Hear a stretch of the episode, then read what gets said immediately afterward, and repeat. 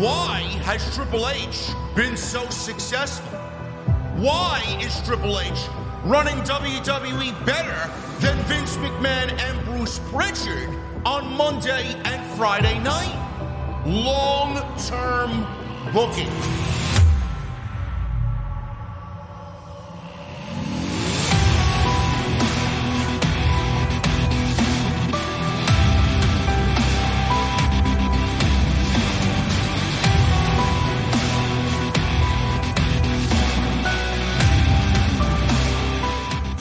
Is going on, guys? Thank you so very much for joining me right here on Off the Script. This is episode 453 for November 20th, 2022. I'm your host, JD from New York, as always, coming to you live from the OTS venue.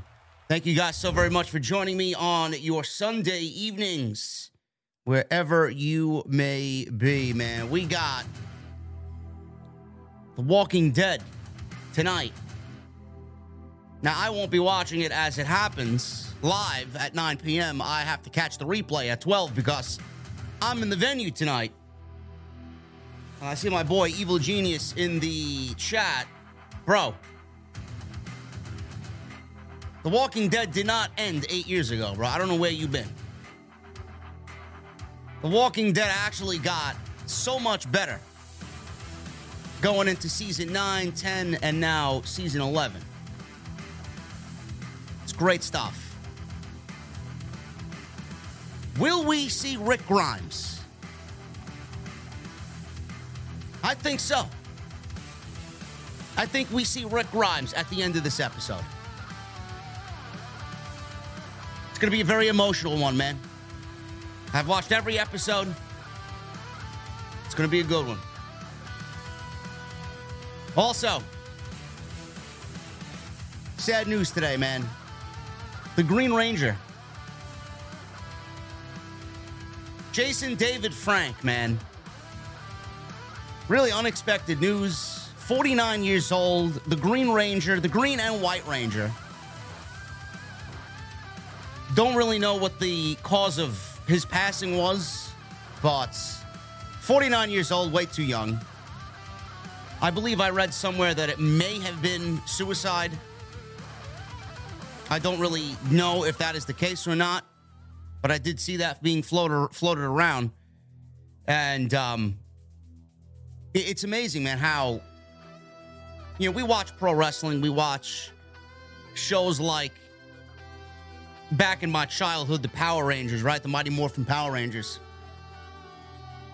I remember I was going to PS14 in the Bronx, St. Benedict's in the Bronx. My grandma lived in that area right off Tremont Avenue. My mom used to pick us up from school and we used to rush to grandma's house because grandma always had the best snacks, right? Grandma's was always the best place to relax after a long day of school. Plopped my ass right in front of the TV and I watched Power Rangers every single afternoon, man. It's amazing how individuals like that, that are a part of our childhood, are no longer with us, man. You know, and, and he's not even, he wasn't even old. Like, I, I just turned 40 this year. He was 49 years old, you know? So rest in peace to him. Thoughts and prayers to his family, man. That's uh it's quite the sad situation there. And just like with pro wrestling, man, you know, we welcome everybody that we watch on our TVs, you know, for that long into our homes. They're they're almost like they're a part of our family. So to hear that type of news, man, never never really a good way to start your uh, Sunday morning. But we have a lot to talk about tonight, man. It's not gonna be it's not gonna be a long show tonight. It's not gonna be uh, overly long. There really wasn't much news this week, and whatever uh, we did try and cover this week, I tried to get out there immediately with the OTS extras that I had put up. But Full Gear was the main event of this entire week. Full Gear was, I thought, a great show. And we have a new AEW World Champion. We're going to talk about MJF. We're going to talk about what is next for MJF and how I think MJF should be utilized going forward. We're going to talk Stone Cold Steve Austin. We're going to talk about the rumored match that he is supposedly going to be part of. John Cena, Logan Paul. Logan Paul has indeed requested to Paul Levesque to work with John Cena. And Tony Khan admitted during the post show full gear scrum that CM Punk did not ask for Colt Cabana to be moved from AEW to Ring of Honor. So we're going to go over all that today, right here on OTS. How many of you guys got the new t shirt, man?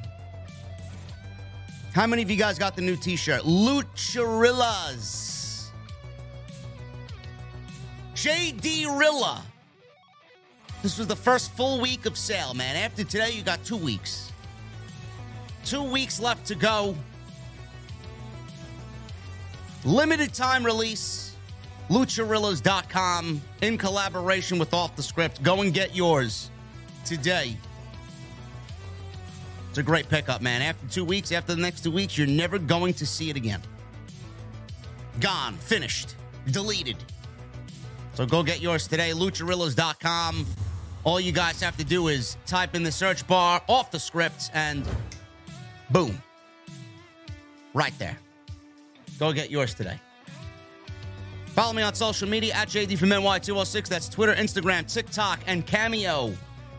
Cameo was hot this week, man. I know the holidays are coming up. We fulfilled five cameos this week. Awesome. So make sure you guys go follow me all over social media. Links are down below in the description. Make sure you guys hit that thumbs up. We still got people filtering on into the OTS venue, man. I'm gonna need. We did great last night. You guys did fucking great last night for Full Gear, man. We did 1,500 likes easy during the live stream. So I'm gonna need you guys to show up again tonight, man. If you're in the chat tonight, whether you're a VIP or not, I'm gonna need you to hit that thumbs up. We're looking for a thousand likes minimum today on OTS. Super chats are open. Get them on in. We're going to hang out at the end of the show. I got my cold beverage chilled. So make sure you guys go get yours and get those super chats, and we'll hang out at the end of the show.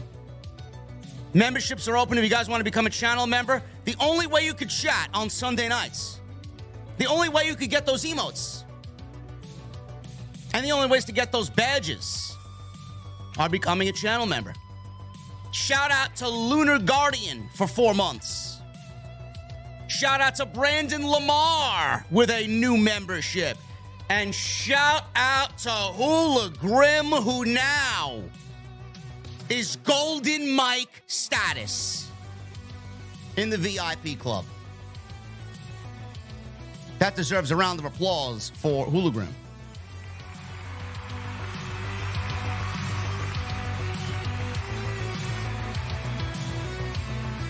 Thank you so much, brother. So hit that join button, man. Become a channel member, become a channel VIP right here on OTS. And if you guys want all the other content you missed on the channel, it's all on the homepage. Go check it out. We were live for Full Gear last night. We were live for all your shows this week. But make sure you guys also go check the live section, man. There's a live section now on the homepage.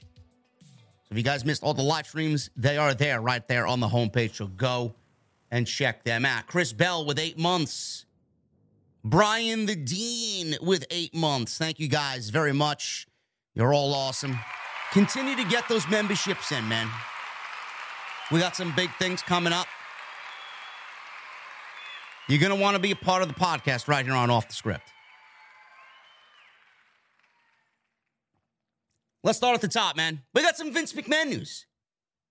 Nobody gives a fuck about the old man, but we got Vince McMahon news. Vince McMahon apparently is enjoying normal life post WWE. We all know McMahon resigned from WWE in July after the hush money scandal over alleged sexual misconduct broken by the Wall Street Journal and WWE's own investigation into the matter. Nick Khan and Stephanie McMahon have been named co CEOs of WWE, while Paul Levesque, Triple H, is head of creative. Fightful Select is reporting this week that WWE sources told them that they don't necessarily hear from McMahon much these days, but he's been known to be out and about more than he was while still with the company. McMahon was spotted on a date in New York City last week and was previously seen out in public with several top, top WWE stars to celebrate his 77th birthday in late August. Vice TV is also working on a new documentary about the life and career of Vince McMahon that was slated to air last month but was pushed back due to the competition from NXT and AEW Dynamite going head to head with the documentary on the same night. Vince is enjoying being a human being. Great. He's got the money to do whatever he wants in this lifetime and the next 20. Vince McMahon can do whatever he wants. The hush money investigation is now closed swept under the rug, $19.4 million. He cost the company. Case closed. He's a free man. Of course, he's going to be out and about celebrating his freedom. $19.4 million he cost the company. He ain't coming back. We'll close this deal. We'll end this investigation. You'll get away scot free. But in return, we ask you, even though you're still majority shareholder, all we want is for you to go away and never to come back to the company.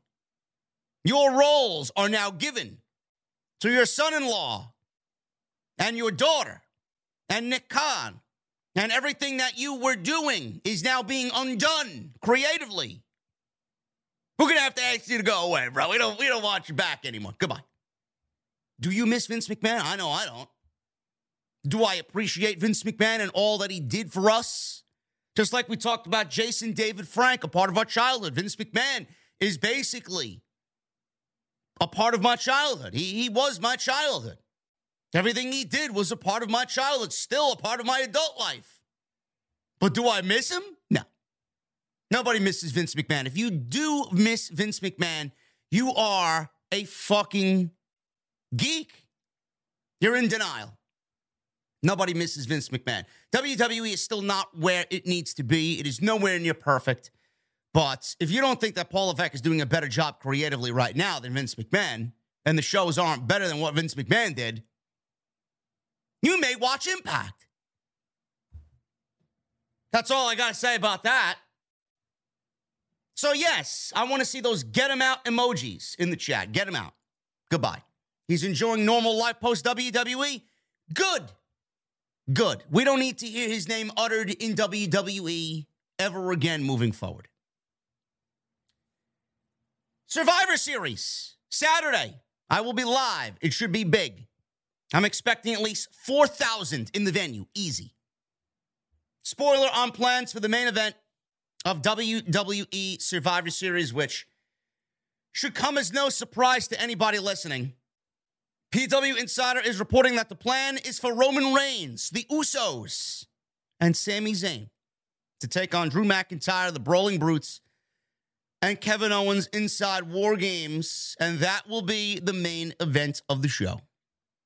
And rightfully so. No, the women should not main event. No, it will not be anything else. It's Roman or nothing. The women's War Games can open the show. The Bloodline and the Brawling Brutes will close the show. Everything else is going to be that nice meat in between the sandwich. I don't know what else is booked, but we got AJ Styles versus Finn Balor, and we got that is it, really. We got the two War Games matches and AJ Styles versus Finn Balor booked. I don't know what else is happening on the show. We got Monday night and Friday night. So we got two shows left. Both will serve as the go home shows for Survivor Series. I don't know what else is going to be on the show. At this point, I don't really care because the one thing that we're all looking forward to is both War Games, the women's and the men's. Now, the women's War Games match is Damage Control, Nikki Cross, and Rhea Ripley. Damage Control is Bayley, Dakota Kai, and Iyo Sky versus Bianca Belair, Alexa Bliss, Mia Yim, and to be announced. I don't know who the mystery woman is going to be, but I've seen some people talking about it online, talking about it on social media. And the graphic is of an anonymous figure in a hood, and this hooded figure has blue hair. Who is that going to be? A lot of people are saying, well, Sasha Banks is going to be the mystery woman at Survivor Series. I've said this multiple times. I could see it. She's already mentioned, Mercedes has already mentioned what's November going to be. It's going to be huge. It's going to be big. She can't wait for this big monumental November. She posted about it in an Instagram story. Now, I thought she was going to show up at the New Japan show where they just crowned Kairi Sane or Kairi, the new IWGP Women's Champion. She did not show up.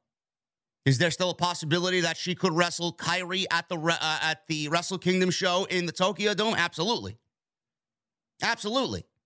The trademarks, obviously, that what we saw this week looked like they were going to be a new wrestling persona. I don't know if that's going to be the case, but it certainly feels that way. It looked that way. It sounded that way. Sasha Banks wrestling in New Japan against Kairi for the IWGP Women's Championship sounds like a Mercedes Varnado thing to do. The woman wants moments. The woman wants to make history. The woman wants to be the first challenger for the IWGP Women's Championship. You know that's something she wants to do. Is it out of the realm of possibility? No, it is not. Especially with WWE bringing back who they have brought back so far, things are a little bit more lenient. Outside projects are a little bit more possible for everybody that is currently employed and has been brought back. Twitch channels have been resurrected. Triple H is not the fucking deviant that Vince McMahon was. I could see it, but I could also see it. I've been preaching about Sasha Banks in Boston at War Games for the same reason. The woman wants moments, the woman wants history. There's no way that Mercedes Varnado is going to look at a women's War Games match happening for the first time in WWE at Survivor Series in Boston and not want to be a part of it. It doesn't register to me as something that she would say, you know what? Yeah, we'll, we'll worry about that next year. Yeah, let me go do something else. The woman wants a moment, and that's all she wants. This really could be looked at as the best version of the revolution since Becky Lynch won the world championships from Ronda Rousey and Charlotte Flair. That women's revolution in that time frame leading up to Becky Lynch winning the world championships from Ronda, that was some great shit. The women were killing it. They were main eventing shows, they were putting on better matches than the men in that period. I could see this being that or the start of that. And WWE needs Sasha. They do. They desperately need star power on SmackDown. So I could see it. Other than that, I don't know what else is going to happen at Survivor Series. We got three matches. Three matches planned right now. Obviously, more will be added on Monday and Friday night on Raw and SmackDown. Road Dog. Oh, you didn't know? You know Road Dog, the guy who said Bret Hart wasn't a great wrestler? oh man, Road Dog, you're you're a comedian, bro. You're a real comedian, man. Road Dog. He recalls Triple H pitching war games to Vince McMahon. So he was on his podcast, the Oh You Didn't Know podcast. Yes, that's the real name of it. Brian James revealed that Triple H had previously pitched to have war games at Survivor Series 2019. That was when NXT was involved. Yes. And look, he's always wanted to do that.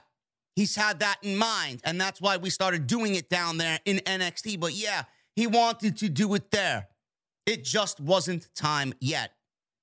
I feel like Hunter, Triple H, liked that match a lot more than Vince McMahon did. And I think Vince thinks, and rightfully so, by the way, this cannot be argued with. It does step on Hell in a Cell a little bit.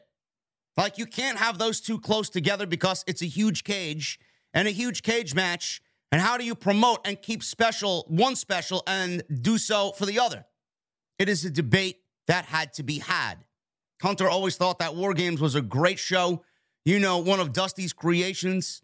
That was awesome. He wanted to carry it forward. So, yeah, he always had that idea.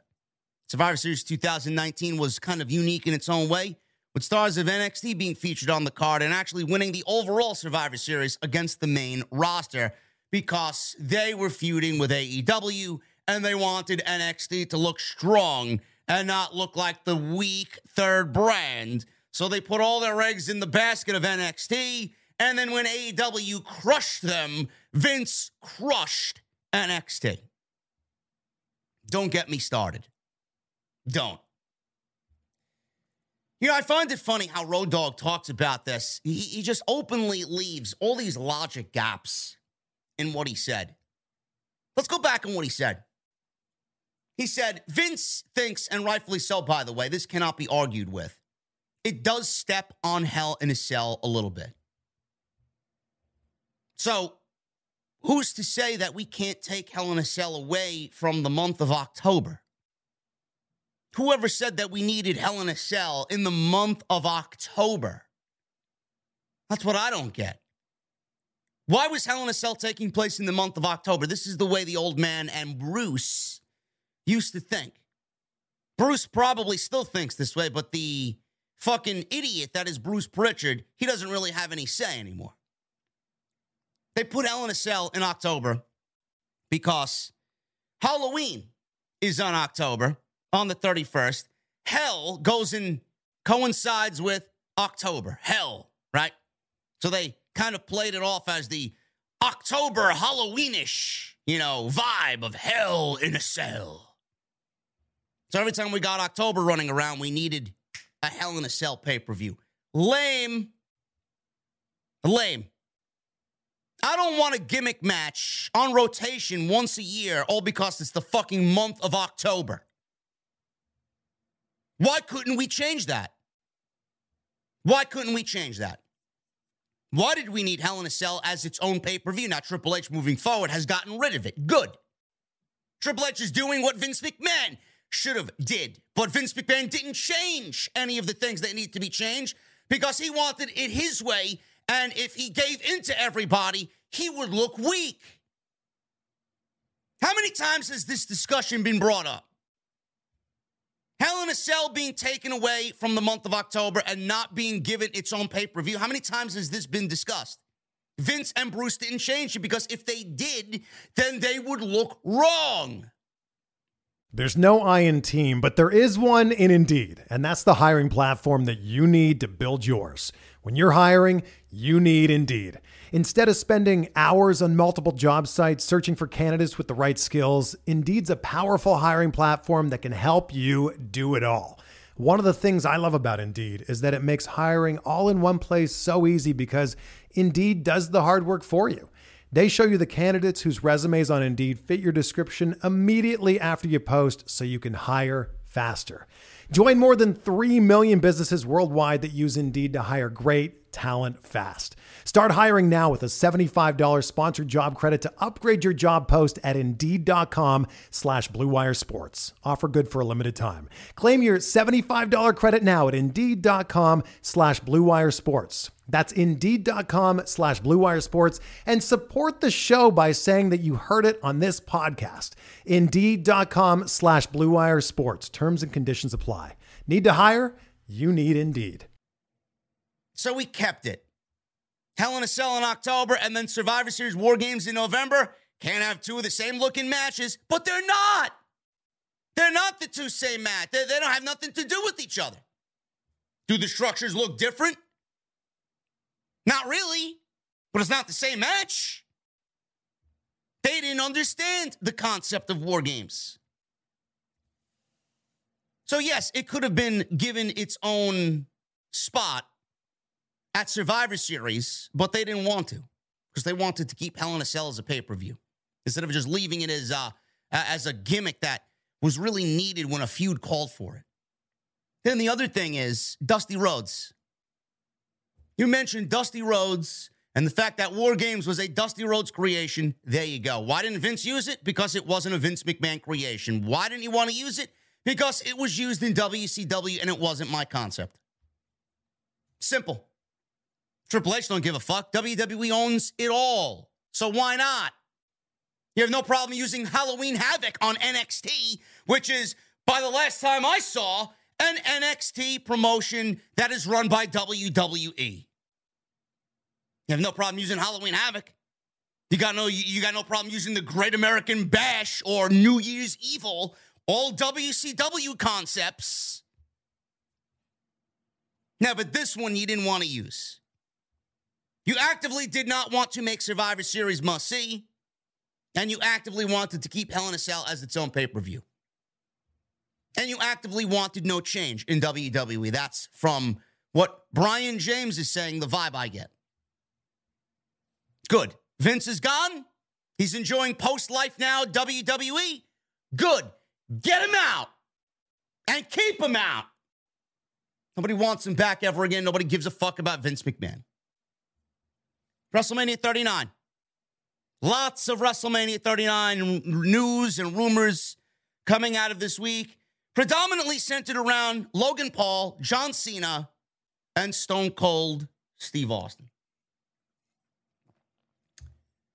WWE is looking towards April 1 and April 2, 2023, Los Angeles. WrestleMania at SoFi Stadium. WrestleMania goes Hollywood. Now, the company clearly wants The Rock. They want The Rock. They want him to wrestle Roman. I don't know how likely that is or if it is going to happen. I think if it didn't happen, we would have ha- have heard about it already. Roman would have dumbed it down or Dwayne would have dumbed it down. The possibility of that match all depends on Dwayne's schedule. It all depends on how available The Rock is. Now, there continues to be more smoke to the fire in regards to Stone Cold Steve Austin coming back for one match. He said he's open to listening to offers for a WrestleMania 39 match because of how successful his match was this year in the main event of Saturday's show, night one, against Kevin Owens. And the company has reportedly offered him another match against who? Nobody knows. WWE is also looking into bringing a lot of celebrities in for WrestleMania 39. And Dave Meltzer talked about this on one of the Wrestling Observer live shows this week and said that WWE considers WrestleMania an all hands on deck situation, which reflects the big plans the company hopes to accomplish. It's all hands on deck, says Dave Meltzer. They've got two nights for WrestleMania, and there's big money matches that they can do. There's a bunch of them. It will be a big show, no doubt about it. It will. It may be the biggest WrestleMania of all time. You think Paul Levesque is going into this WrestleMania not wanting to fucking outdo all the other WrestleManias before this one? This is Triple H's first WrestleMania. If you don't think he's going to load this show up with every fucking name possible and every possible dream match that he can possibly do right now, you're out of your mind. This is the same thing I've said about everything else Paul Levesque has done. He is looking to change everything about how WWE used to operate. He wants to shut the deniers down. He wants to shut the haters up. He wants to shut his own father in law up. He wants to outdo his own father in law.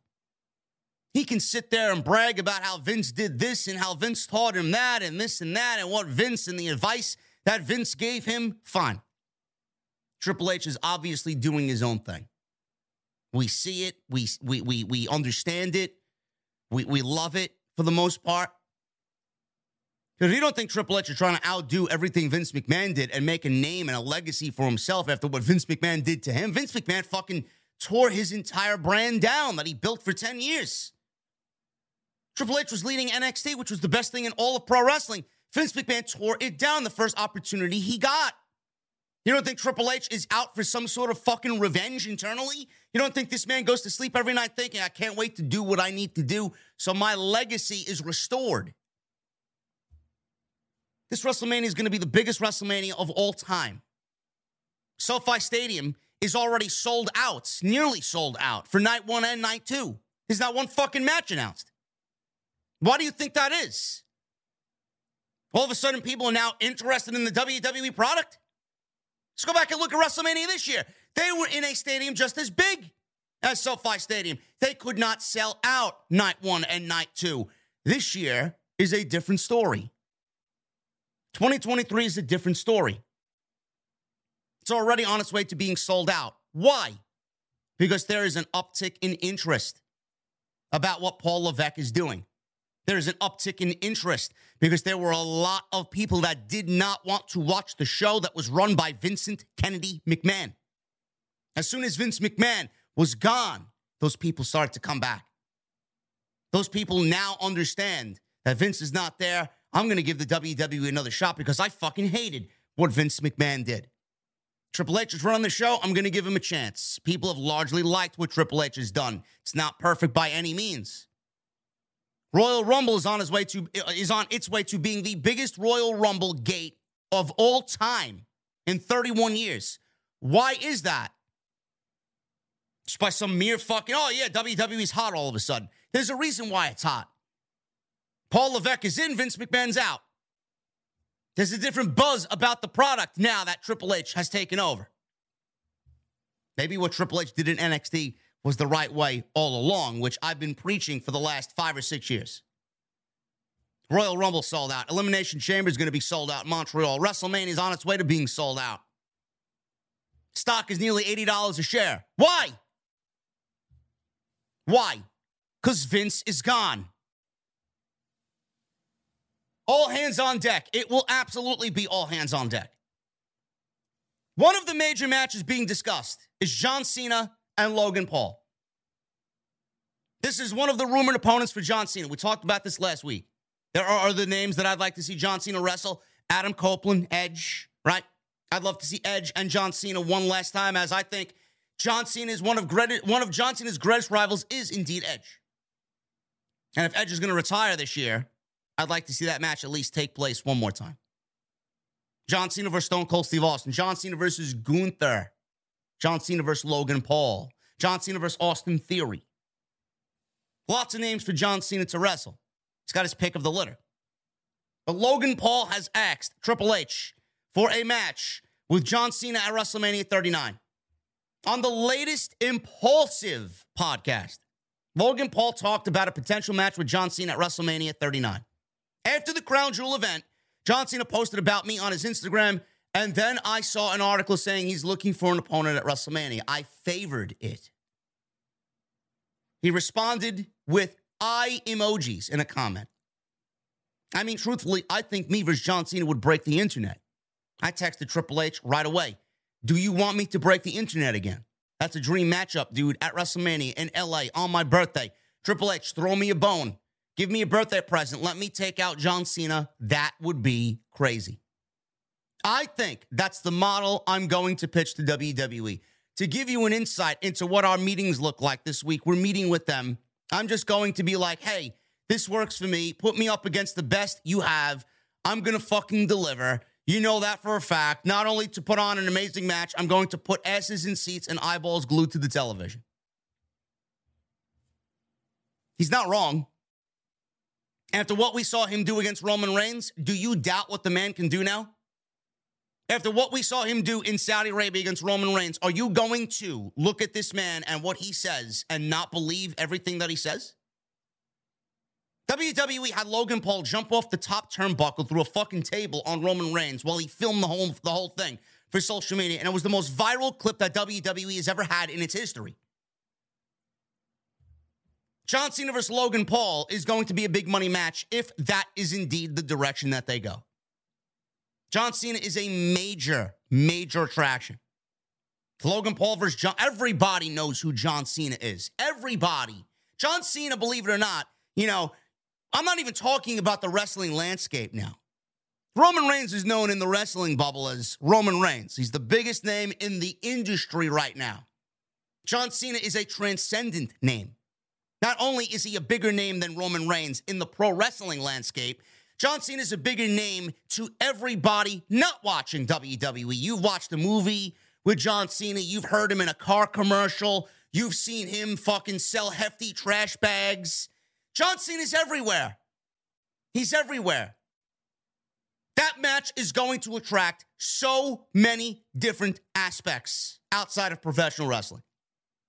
It may actually be the perfect match for John Cena to have at WrestleMania if you are really asking yourself, well, who's the best opponent for John Cena? He's not in anything major. He's not going to be in a world championship storyline. He's not going to be on TV regularly. He's coming in and then he's leaving. So why not? Is it the one match that I would prefer to see? No. Me personally, no. You have a very small window to do John Cena versus Stone Cold Steve Austin, and that is the match.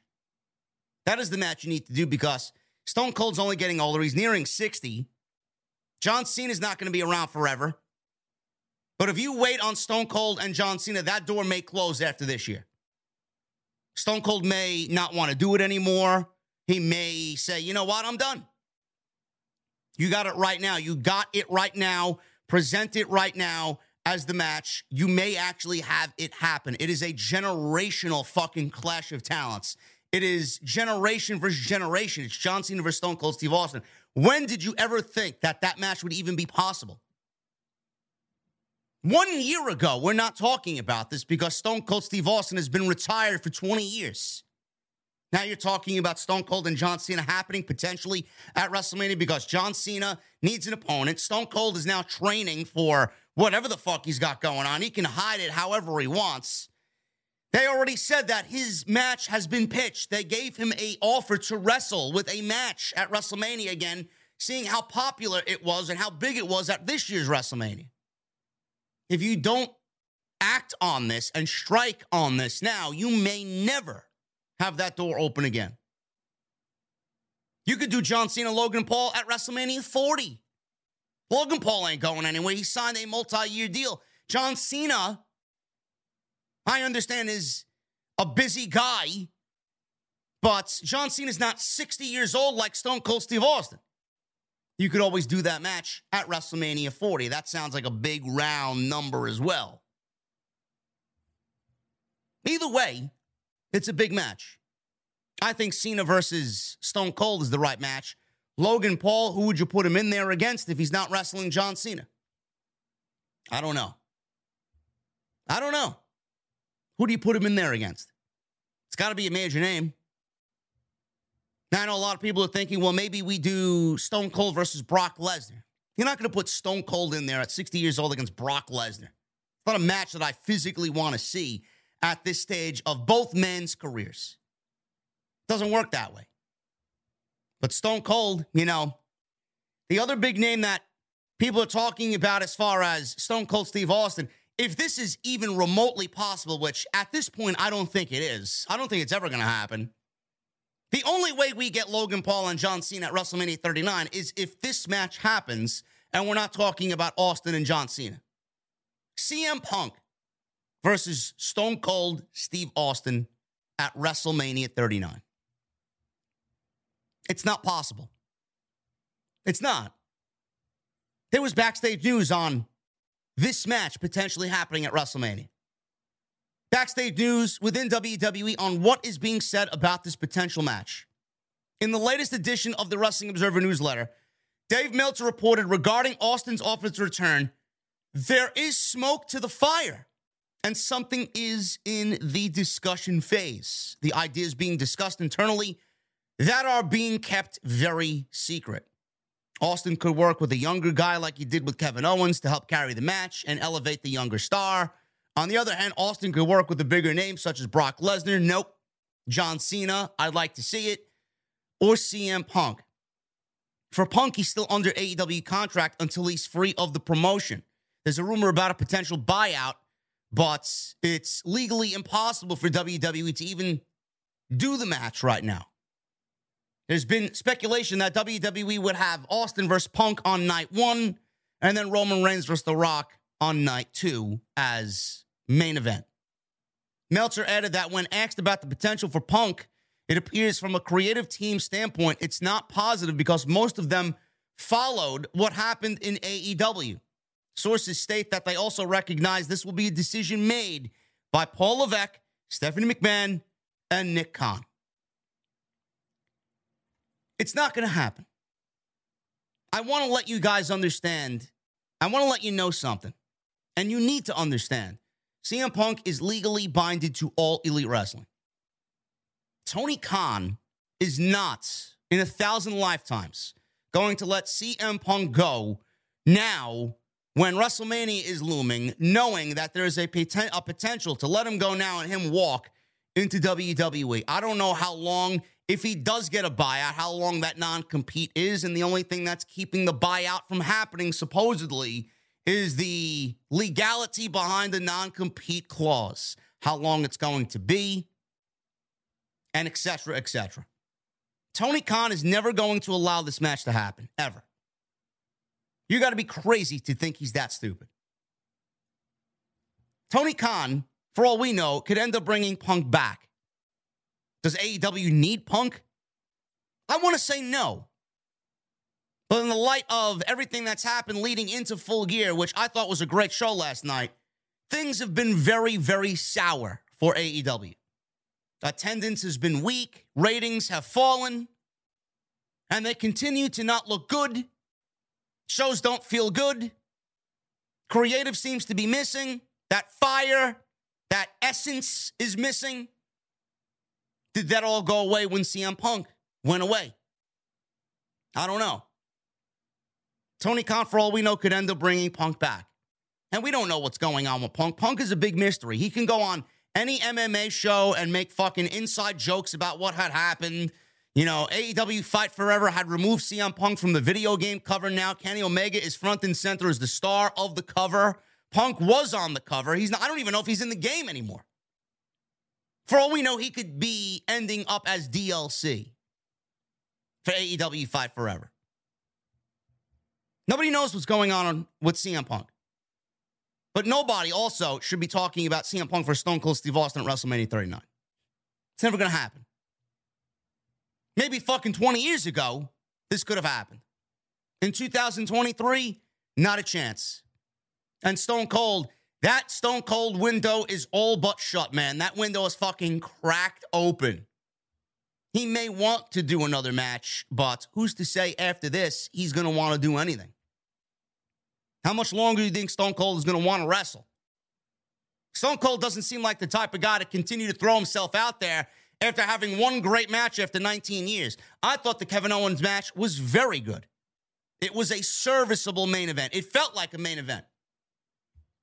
But that doesn't mean he's going to throw himself out there after one good match year after year after year. He may say, you know what? I'm not going to test my luck. You go to the casino, you fucking pull the handle down, you win the nice jackpot. You're not going to give them back your money and continue gambling. You're going to take that money, you're going to cash out, and then you're going to have yourself a nice dinner and a couple of nice beverages. Stone Cold is not going to go in there and say, you know what, yeah, I'm going to do this for another three, four years. Tony Khan is not letting CM Punk go, and Stone Cold Steve Austin or CM Punk is all but dead. The only way you'll see it is in AEW Fight Forever. Now, Stone Cold has commented on the WWE return rumors. There was a video of him working out that went viral. People were like, yep, he's definitely getting ready for something. So he took to Instagram this weekend to explain why he's been posting workout videos on his account as of late. The workout videos have added fuel to the reports that Austin is looking at possibly wrestling one more match at WrestleMania 39. Various places, including WrestleVotes and Fightful, reported on the talk in WWE about Austin coming back, and Meltzer wrote in the Observer newsletter that there is smoke to the fire, like I just had mentioned. Austin said on Instagram that he's received questions asking if he's training for an event, but he said that he is simply working out more because he got tired of looking like shit. Austin did not specifically comment on the reports that say he's in talks with WWE about returning, and he did not shoot down the idea of wrestling again. This was basically Stone Cold Steve Austin's way, in a very stone cold way, to say, hey, I'm not wrestling. I'm inactive. I look like shit. Mind your business. I do this for me, which can be taken one way or the other. You could believe that he looks like shit. I don't think he's ever looked like shit. I don't think Stone Cold would let himself look like shit, right? But that's his excuse. But what did you expect him to say? Did you expect him to answer questions about a WrestleMania appearance or a big event he's working out for? Yeah, I'm getting ready for my next wrestling match. Yeah, WWE asked me to work WrestleMania next year. I'm getting myself in shape. We got November, December, January, February, March. I got five months to get ready. I got to look great. I may be in there with the young stud, John Cena. The fuck did you expect him to say? Of course, he's going to say he looks like shit. It's an easy out. Even though we all know he doesn't look like shit. Austin got ready for Kevin Owens. How much can he deteriorate from April all the way up until November? There may have been a lot of Stone Cold IPA in his fucking daily routine. If he looks that bad, he doesn't. It's an easy cop out for Stone Cold Steve Austin, but he did not deny any reports about a WWE return, a match, or shoot, he didn't shoot down any idea of wrestling again. Jonah.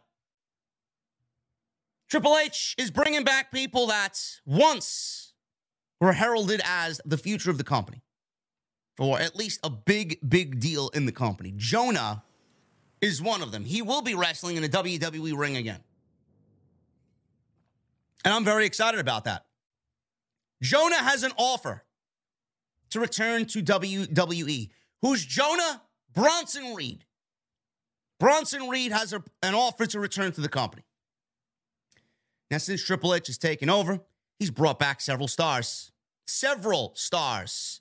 Mia Yim, Johnny Gargano, Candice LeRae, Braun Strowman, Bray Wyatt, just to name a few. Hit Row, Emma, just to name a few. Now, Jonah was a part of NXT from 2018 to 2021. He's a former NXT North American champion. And despite such an impressive push, because he was a project under Triple H, and rumors of a main roster call up when he was in NXT, Reed was released in August of 2021.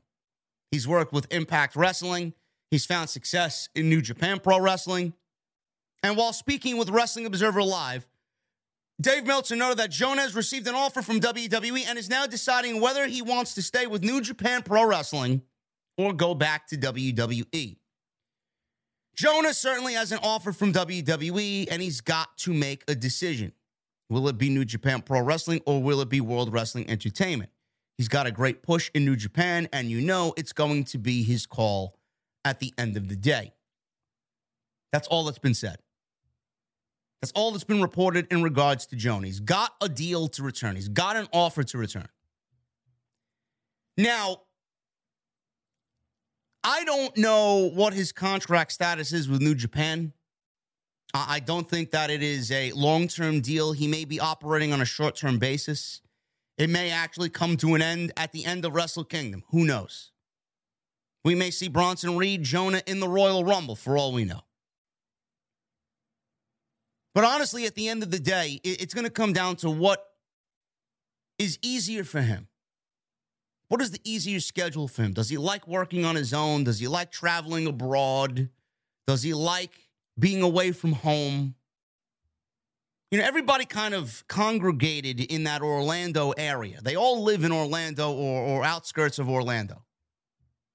That's where the WWE is primarily grounded. That's their home base. Does he want to be in the United States, grounded closer to his family? Or does he want to be traveling all over the place, being a traveling act, working New Japan, working Impact, working this, working that? Who knows what his aspirations are? Maybe he wants to be IWGP World Heavyweight Champion. Maybe that's one of the things that he wants to mark off on his bucket list. I don't know how long that's going to be till he's the IWGP World Heavyweight Champion, if that is his goal. Is he ever going to achieve that goal? Is right now the time to achieve that goal? I don't know.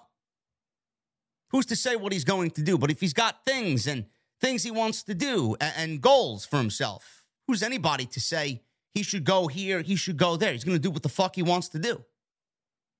But at the end of the day, he's looking at this WWE deal. He sees the regime change. He sees that Vince is no longer in charge. He sees that some of Vince's yes men are still there, who I'm sure had a hand in his firing. Bronson Reed was probably looked at by Bruce Pritchard. Bronson Reed was probably looked at by Kevin. what? You know, they, they were all looking at him. Vince, this guy doesn't fit our description of what a superstar looks like. He's fat. We don't like fat guys on our roster, right? Oh, let, us get rid of him, Vince. you don't think Bronson Reed wants to go back there and prove everybody wrong? You don't think Bronson Reed has a fucking bone to pick with the people that got rid of him? You don't think he wants to make good on everything that he was promised and had taken away from him? There's no reason why this man should have been released. None. This guy was NXT North American champion, got a tryout twice on SmackDown, and then was released. Why? He was released for a couple of reasons. One of the reasons I just mentioned, they thought he was fat. The other reason was he was a Paul Levesque project. Oh, this kid is being mentored by Paul Levesque and his team. Get rid of him. He's old, he's fat, and he doesn't look like the type of guy that we need on television. Terrible. You don't think he wants to go back there and make good on all this? There's a reason why he's going to end up back in WWE, and that is the reason. Triple H is probably telling him, listen, I promised you something. I could not help you. My father in law was a deviant. Come back to the company. We're going to pick up with you right where you left off. Bronson Reed would be fan fucking tastic on the main roster. Fantastic. Just picture him and Gunther for the Intercontinental Championship, but just picture him and Sheamus. Him versus anybody, really. Seth Rollins versus Bronson Reed for the United States Championship. Bobby Lashley versus Bronson Reed. Bronson Reed is fucking awesome. He'll be back in WWE, no doubt about it. He'll fucking work his New Japan dates. He'll probably go through Wrestle Kingdom, get that big stage at the Tokyo Dome, and then probably end up back in the Royal Rumble. I'm predicting we see Bronson Reed in the Royal Rumble. 2023. There are other details as far as contracts with who Triple H has brought back. This is coming from Fightful Select. Most of the talent brought back to the company is operating under three year deals that expire in 2025. Hit Row have all three year deals. Mia Yim, Johnny Gargano, Candice LeRae, Braun Strowman, Bray Wyatt, three year deals. A number of returning talents negotiated the ability to continue some of their outside projects that they wouldn't be able to under their previous deals before they were released. Also, the rules around stars using outside platforms were eased around the time of WrestleMania and later eased even further under the new management. So, Twitch and YouTube streaming, Cameo. I don't know if that includes OnlyFans. I, I, I don't know. I don't know. I don't know what extent the uh, other platforms are being given, how easy it is to get on all the platforms under the current WWE regime but it's not as strict as what Vince McMahon laid down. All Adam Cole wanted to do was play fucking video games on Twitch. He basically went into Vince McMahon's office and said, Vince, I like streaming video games on Twitch. Super Mario. This guy wanted to play fucking Super Mario All Stars. This guy wanted to play Mario Kart, bro, on Twitch. This guy wanted to fucking Get involved with Halo on Twitch. Nah. Now we can't have you streaming on Twitch video games. What's that, Bruce? Get rid of him. Basically told Adam Cole, no, there's the door. No, you, we don't want you to play video games, but we also want you to cut your hair and change your name completely. Everything about Adam Cole, goodbye. Adam Cole, baby, goodbye. No, no, that's too over with the audience. We can't have you do that. We can't have you do that, man. We can't have you looking better than what we're giving you, all right? So come on, man. There's the door if you don't like what we're giving you. It's unbelievable. Yet everybody, there are people online legitimately that miss Vince McMahon. It's unbelievable to me. Randy Orton. Randy Orton. It looks like Randy Orton will not be involved in anything moving forward, at least, at least for the time being. Kim Orton, the wife of WWE superstar Randy Orton, posted a photo of her husband on Instagram this week from a hospital bed. She did not give details on what was going on, but PW Insider reported that Randy Orton was in Birmingham, Alabama this week. Wrestlers typically are flown to Birmingham for surgeries. Orton is out of action with a back issue. If he did indeed get back surgery this week, then it means that he won't be back in action anytime soon. She wrote on Instagram, and I quote, Seven wonderful years with the man of my dreams. You're batshit crazy, but so am I. I trust you and you trust me. We could conquer the fucking world together if we feel like it. But for now, I just want you to be my daddy and me to be your mama and raise our beautiful children together as one big happy family. Family, love, loyalty. We have that tattooed on our bodies because it's the most important thing to us. Me, you, our family, and close friends. That's all that matters. Thank you for loving me the way that you do. Happy anniversary. If y'all only knew why this pic was taken, and then she leaves crying emojis, sunglass emojis, and a kissy emoji. Hashtag in sickness and in health. Randy Orton may have already gotten surgery. This picture may have been taken fucking months ago. This picture may have been taken months ago, and she saved it for specifically to tweet or Instagram for their anniversary. Maybe it's been a long, hard road to get all through this, and Randy Orton has already gotten the surgery and he's on the road to recovery, and he will be hopefully ready uh, by the spring of 2023. He's been out since when? May? He's been out. He went out right around when Cody Rhodes went out. And WWE, I would love to see Randy Orton back on television. I mean, God forbid, you know, Matt Riddle needs him more than anything. Matt Riddle's over there playing the bong with Elias, jobbing. He's at the bottom of the barrel on Monday Night Raw. Nobody wants to see that shit. I miss Randy Orton, bro. I do. Orton Riddle, WrestleMania. It sells itself. Hopefully he's back. For all we know, like I said, this may be something that has already happened already. I don't know. But PW Insider is reporting that Randy Orton was in Birmingham this week, so who knows? And if he was in Birmingham and he did get surgery, I wish him nothing but the best. I can't wait for him to be back. He's awesome. NXT. Let's shift gears to NXT, man. Reason why several WWE NXT stars have been missing from television. Now, WWE, if you guys watch NXT, which at this point I don't know why you do, they brought in several NXT UK stars to the NXT brand on Tuesday night when they shut down NXT UK a few months ago because they're getting ready to launch NXT Europe in 2023. Now, on Tuesday's episode of NXT, Javier Bernal, who? Your guess is as good as mine. Javier Bernal called out several members of the NXT roster who are currently unavailable, including Gallus, who's been suspended in storyline. At the same time, Ilja Dragunov was written off television due to an injury angle. Axiom also hasn't wrestled in weeks, although he's appeared in a backstage segment since. Gallus last wrestled on the September 14th edition of NXT, where they were defeated by Brooks Jensen and Josh Briggs in a pub rules match.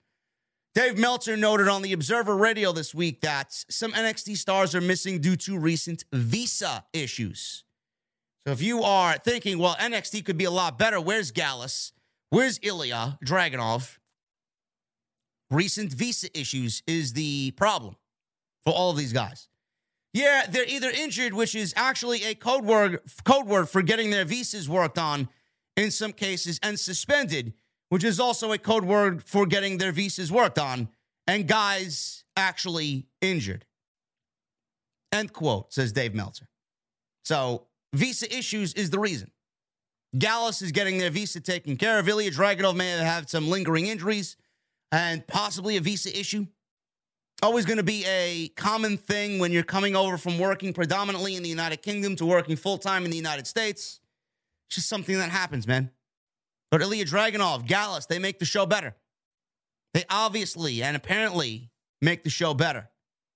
So, yes, their presence is missing. But I watched NXT on Tuesday. It wasn't that terrible of a show. It was actually a pretty decent show, but it is nowhere near where the vibe needs to be. It, it still sounds like a kiddie crowd. It still looks like a kiddie program. Nothing about that show really resonates with me on Tuesday night. The talent is great. Don't get me wrong. There are talented guys, there are talented women on that program, but it just doesn't resonate with me. And I may be fickle in my ways, but there's no way you can watch what Black and Gold did and then willingly accept or so easily accept what they're doing on Tuesday night. I can't do it. Let's shift gears to AEW Dynamite, man. AEW had a major show last night for full gear. And MJF was the star of the show, winning the AEW World Heavyweight Championship. AEW beat Jon Moxley in the main event to win the world title. William Regal slipped him the brass knuckles and he turned on Jon Moxley and the Blackpool Combat Club. I'm assuming we'll hear on Wednesday what had happened and how all of this went down and why it all transpired on Saturday night. There's a new era happening in AEW, and that is the MJF era. I watched the post show media scrum with MJF appearing. Uh, he was there briefly for about three minutes. He went over how he fooled everybody, how everybody hung on to every word that he said, and everybody was a fucking virgin Mark who watched the show from their grandmother's basement, hanging on and believing everything he said. MJF, after the show was over, was back, which is a beautiful thing to see. Now, Jesse and I did not hang on to every word that MJF said. We felt like MJF was kind of heading in this direction. We knew MJF needed to reveal himself as the real MJF. Kind of silly for them to build this entire thing up as babyface MJF, right? But Jesse and I on Wednesdays did say that he needs to be a heel. He needs to be the max that we have come to know, love, and appreciate on Wednesday night. And he seemingly had a coming out party right in front of Tony Khan at the full gear media scrum after the show was over. So we won the world title. What is next? We don't know what's next. All we have right now is opinion and speculation. My ideal MJF situation for the world title. MJF needs to be the Roman Reigns of AEW. He's won the world championship at full gear. He's not losing that championship all year. We're going to go through Revolution. We're going to go through Double or Nothing. We're going to go through All Out. We're going to go through Full Gear, possibly Forbidden Door. We're going to go through all their major shows Grand Slam and Beach Break and Winter is Coming and all these other fucking shows. MJF will be the face of the company until his quote unquote contract expires in 2024, where he's still vehemently denying that he signed a contract extension with AEW, which in turn means to me he did sign a contract extension with AEW. He will be with AEW for a very long time. He's not going anywhere right now. But what do we do with MJF? We discussed very detailed on last night's show that MJF right now does he have any true, legit baby faces in the company to work at or work with at a high level, a main event level? He does. He does. Are they like Kenny Omega level? No. But it's enough to get Max through the entire year. We mentioned Eddie Kingston.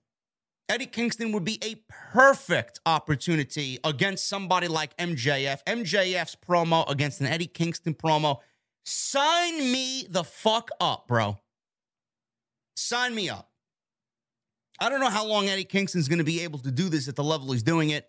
Kind of tired of Eddie Kingston going on the I want this guy, I want that guy from Japan tour. Eddie Kingston is still a valuable asset to AEW. I can see Eddie Kingston being slotted as one of MJF's early opponents in the title reign to establish MJF. Plus, it's a great story. How many times has Eddie Kingston had a shot at the world championship? MJF putting the title on the line and, and Eddie Kingston going after MJF to try and get that title back, that would be tremendous. Plus, he's very good friends with Jon Moxley. So that would make sense as far as a best friend coming to the aid of another friend who got done dirty. It's not the way Eddie Kingston rolls. So you got a couple of stories there that you could really weave into the MJF Eddie Kingston story. But MJF and Eddie Kingston with Eddie Kingston chasing the big one, I think that would be great storytelling. And they'd knock it out of the park. The other thing you could do with MJF is obviously we know of the four pillars of AEW MJF, Darby Allin, Sammy Guevara, Jungle Boy, Jack Perry, right? MJF is in, is in a position right now as, as a, uh, we, and we mentioned this on the post show last night as well. MJF it is is in a position right now where he works with anybody. He's going to be able to get whatever he's working in and whatever he's doing with anybody over. That's how good he is. If you want to take MJF and put him at a level where he's wrestling pillar after pillar after pillar after pillar until he knocks all those pillars down, I mean, that would be incredible. Imagine MJF knocking down Jungle Boy as one of the pillars as champion. Imagine Darby Allin knocking, uh, or MJF rather, knocking Darby Allin down, one of the pillars down. Imagine MJF going after Sammy Guevara, knocking him down. So building up all the pillars through all these years, all the they even put them on a T-shirt. All the pillars of AEW challenging MJF and MJF knocking them down one after the other. I mean that sells itself. And MJF has wrestled all of those guys before, so we know that MJF can have tremendous matches with all three of those guys. Any one of those matches could be match of the year candidate with MJF. And we've seen it already. He's wrestled Jungle Boy, incredible. Darby Allin, absolutely fucking incredible. And Sammy Guevara's wrestled. He's at a point right now where he is able to lead this show on his own. He doesn't need a faction, he doesn't need backup. He's good as advertised. He's already did all that. He's worked with Jericho. He's worked as leader of the Pinnacle with Wardlow and, FTR and Shawn Spears. He's always had people around him to help him along the way. Now he's the world champion. Why does he need to be surrounded with anybody? All he needs is someone like a Regal. That's fine. Who's going to deny the services of William Regal? MJF is at a point right now where you're looking at year one and looking at year three. This is not the same fucking Max. It's not. Max tried to do everything he could to try and get his name out there wrestling, promos, working with Jericho, leading his own group, this and that, and all these other shits that he did. He doesn't need any of that now. He's at such a professional level right now. We're, we're talking about MJF at 26 years old, about being the next Dwayne about being the next Stone Cold Steve Austin. We're talking about how good he is and talking about him being in discussion when his career is fucking over before his career even starts. He's going to be at the level of a Stone Cold. He's going to be exactly what he says. He's a transcending superstar. You think everything he says is bullshit online or, or bullshit on the show. What he says holds weight, holds value. And it's going to be a day and age in AEW that hopefully takes its out of the darkness from what we saw of All Out and into the future. This show was a changing of the guard. This show was a turning of the page for AEW. This show crowned MJF as the new world champion. This show crowned Jamie Hayter as the new women's champion. This show had the acclaimed retain the AEW Tag Team Championships. Orange Cassidy is the All Atlantic champion. Death Triangle hold the trios championships. There's not one fucking guy or woman in the list of names there that's predominantly are WWE talents. They're all homegrown talents. Pac had his days in WWE, but they fucking ruined him. They buried him beyond recognition. Pac was a day oneer. Pac's been here since day one. So I attribute Pac to being day one AEW. This is his home. Lucha Brothers have been there since day one. Jamie Hayter's been there since the very beginning. The acclaimed have been there since the very beginning. MJF has been there since the very beginning. The names that are holding championship gold in this company is exactly what the fans signed up to see. That is impressive. And that's why I think AEW made a great creative move coming out of full gear. And I hope that they keep that momentum going. Because a lot of people were disenfranchised with the show. You can go watch WWE on Monday, on Tuesday, and on Friday. It's great to have a Swerve and a Keith Lee and an Adam Cole and an Andrade and a Malachi and this one and that one in AEW. Great. But it just happens so frequently. It happened every single week, every single month. He was bringing in everybody that was released from WWE. Yep, they walked right on into AEW. It kind of lost its identity along the way. More WWE guys on AEW television than I saw on WWE. You think that set well with people? The audience may appreciate those talents, but the WWE audience, you know, they're getting what they're getting. They're presenting who they're presenting. If I want to go watch WWE, I'll just go watch Raw and SmackDown. I don't want to watch Wednesday night, which is being billed as an alternative to WWE, and see WWE mentioning WWE every single week. Pot shot here, pot shot there. It became a little too much. I do believe fans became disenfranchised with the AW product. I feel like fans felt like me. They lost passion in AW because they lost their sense of direction. They lost their essence. The essence wasn't the same. It wasn't. From year one to year three, it wasn't the same. When Cody went away, it wasn't the same. When Punk did what he did and the Elite were suspended, it wasn't the same. I'm never going to turn down a Bryan Danielson or a Chris Jericho or, or a Claudio. I can't do that. Those guys, I mean, that's self explanatory. They fit AEW like a glove. But it happened with every everybody you saw on NXT television, black and gold, is in AEW. I understand. Everybody's got a, a fucking knack for talent. You want all the top talent, but you can't bring all of them in at the same fucking time and then promise them all TV time at the same time. People kind of lost their passion for AEW. They did. The Ring of Honor shit did not help either. Mixing that with the Ring of Honor shit, presenting Ring of Honor more so on AEW television than AEW. Like, what is the show that I'm watching? It is basically everything mixed up, and I don't know what is what, who is who, which champion which is which champion, and why there are so many championships. Two hours of TV time, one hour of Rampage, which is not really booked as a show people care about, three hours of weekly television, and we're getting predominantly 60% Ring of Honor and 40% Dynamite. That all changes now with MJF. That needs to change with MJF. Business needs to get back to normal with MJF as the world champion. MJF is must see. MJF is going to keep you captivated. Everything that MJF does is going to be a major program. MJF is fantastic. It's going to be now a new test for Max to really keep the interest on him as world champion and keep how great he's been going.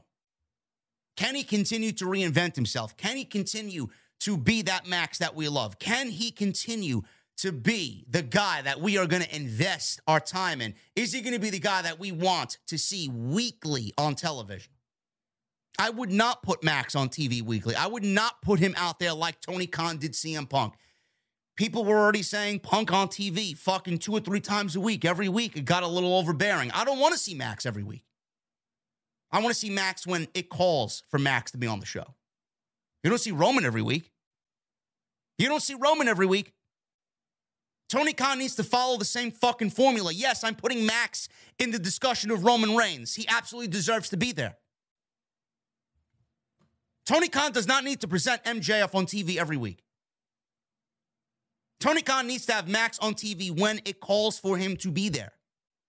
In the meantime, he needs to have people in place that are going to take that when Max is not there and take the show and keep it at the same level when MJF is not there. Who that guy is, I don't know.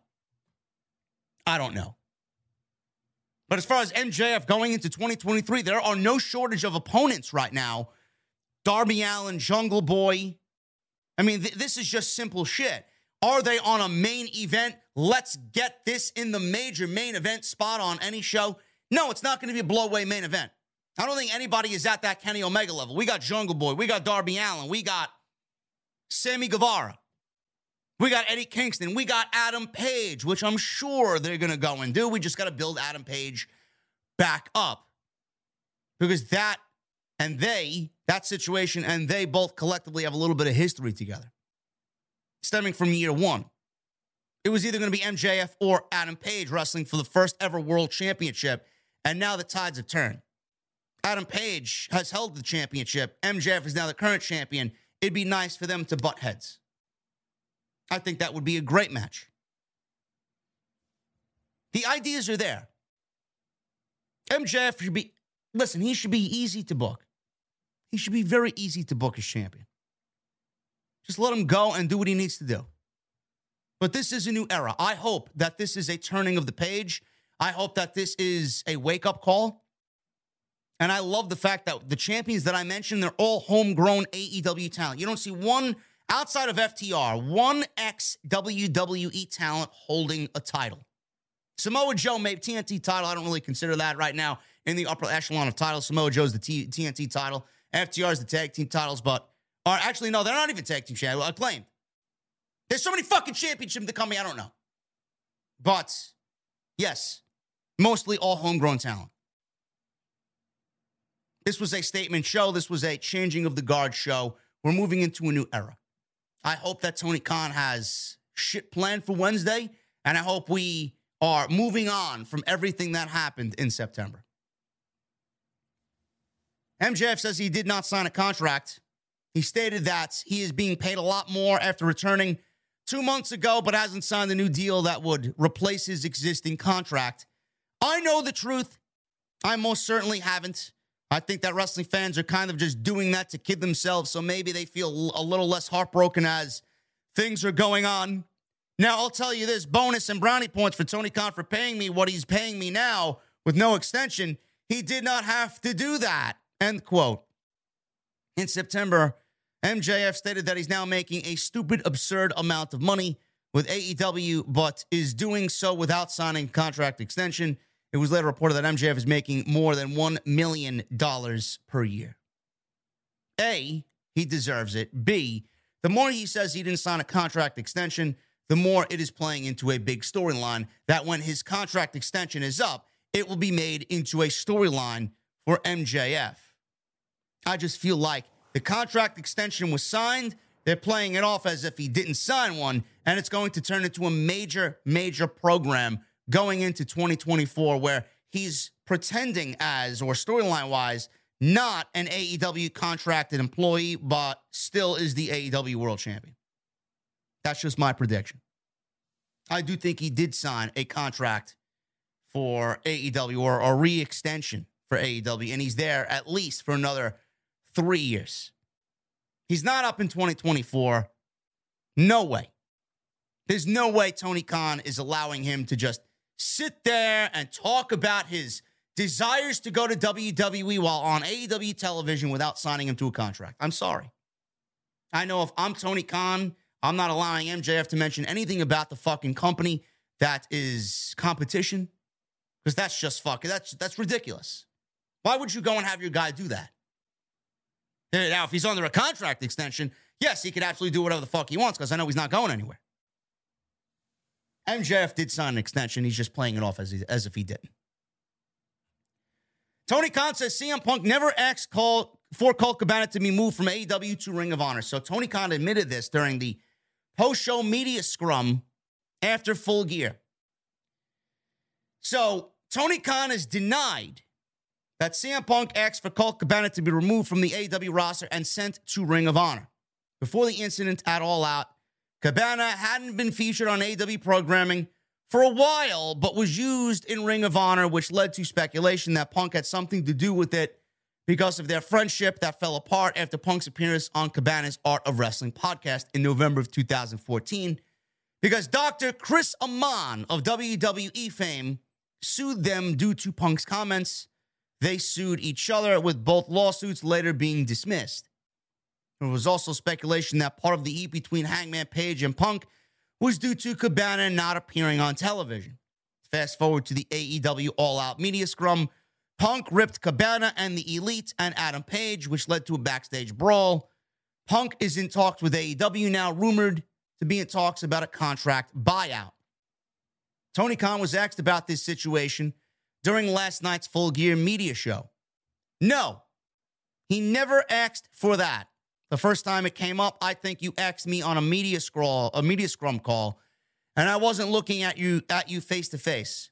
I was it was really before death before dishonor, I think. He never asked me that.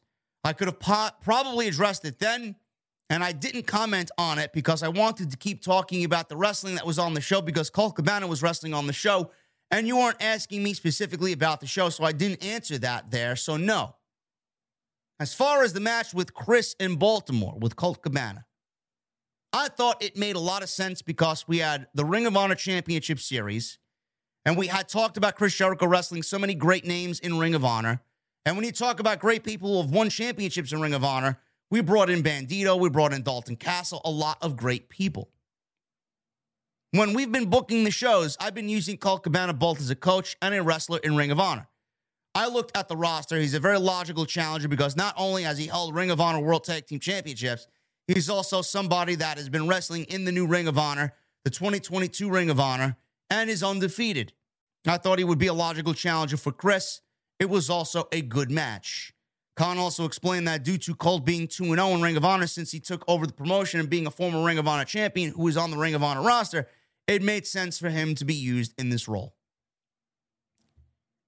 I don't know if it made sense. Theoretically, looking at it as far as what Jericho was doing per storyline, it probably did not make any sense because they told us and they sold us on the fact that Chris Jericho was only going to wrestle Ring of Honor world champions. Colt Cabana, from my estimation, from my knowledge, is not a Ring of Honor world champion. So they brought in Colt Cabana to wrestle Chris Jericho with the mindset of he worked Ring of Honor. He was a great talent that held Ring of Honor world championships in form of tag team championships. He's somebody that's wrestling in Ring of Honor and is undefeated by being 2 0. That's basically Tony Khan not wanting to admit that he was wrong. Colt Cabana did not make any sense per storyline because Chris Jericho only said he was going to wrestle former world champions heavyweight champions. The main, the title that he's holding now, the World Ring of Honor World Heavyweight Championship, champions that have held that belt. Tony Khan could have gone out there and brought in Austin Aries. What is Austin Aries doing? You don't think Austin Aries and Chris Jericho would have been a great match? What about Davey Richards? Could have brought him in. I've seen him recently on some of Sami Callihan's independent shows. He looks fucking great. Why not bring him in? There are people out there. You didn't need to use Colt Cabana. You, you used Colt Cabana because you wanted to fucking throw it in Punk's face because the elite was being on the same show. The elite was being brought back. Vignettes about them and their disappearance from AEW. The same show that you started to advertise their return. Colt Cabana made a return on the show. You don't think that this was done on purpose? Colt Cabana could have been used on any night. He had to be he had to be used on that night. As far as Tony Khan's explanation, it's bullshit. It honestly is bullshit. But for him to say that Punk never asked for Colt Cabana to be moved from AEW to Ring of Honor, I mean, I don't think Tony Khan would be lying there. I don't think Tony Khan would put that type of information out there and have it be wrong. If CM Punk did not request Colt Cabana to be moved, then CM Punk did not request Colt Cabana to be moved. Don't know why the man that runs the company would be lying to a whole bunch of journalists. Doesn't make any sense to me. CM Punk's recovery is actually going very well. There's a positive update in regards to CM Punk. Dave Meltzer of the Wrestling Observer newsletter is reporting that Punk's rehab is going really well, which has fans hoping he's ahead of schedule regarding when he will be cleared. It remains unclear the future of CM Punk and what happens after his injury. After making his return in 2021, those close to him have said that Punk has caught the wrestling bug again. What that means, I don't know. Where he wants to wrestle, I don't know. We've heard the rumors about Punk in Austin. We've heard the rumors about a buyout. We don't know what's happening with CM Punk. Meltzer also stated that the relationship between CM Punk and AEW is now heavily strained because of the inclusion of Colt Cabana on a recent episode of Dynamite where he wrestled Chris Jericho.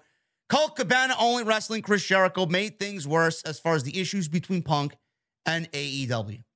Punk remains adamant he had nothing to do about Cabana being gone. Tony Khan backed that up. Don't know why Tony Khan would lie. That Punk, the whole fucking Punk and the Larry issue with him getting his teeth knocked out in the melee that was all out backstage Yes, Punk probably lied about that because he didn't want to lose the investigation, but Punk seemingly lost the investigation. People seem to be siding with the elite more than they are with CM Punk. So, yes, is CM Punk, you know, the probability of him lying out there? Sure. He lied about Larry getting his fucking teeth knocked out with the door being kicked open. Door was kicked open, door was forced open. Door was kicked open again, and Larry got his fucking teeth knocked out. Give me a break. But I do believe Punk in this case. I do. Punk had gotten there. Punk had signed the contract with AEW knowing that Colt Cabana was in the Dark Order. If Punk joined AEW, one of the first things would have been I want this guy out of the locker room, otherwise, I'm not signing with the company. If Punk had such a fucking problem with Colt Cabana, I don't think Punk would have joined AEW to begin with. If he hates him that much, Punk joining AEW probably wouldn't even be in discussion.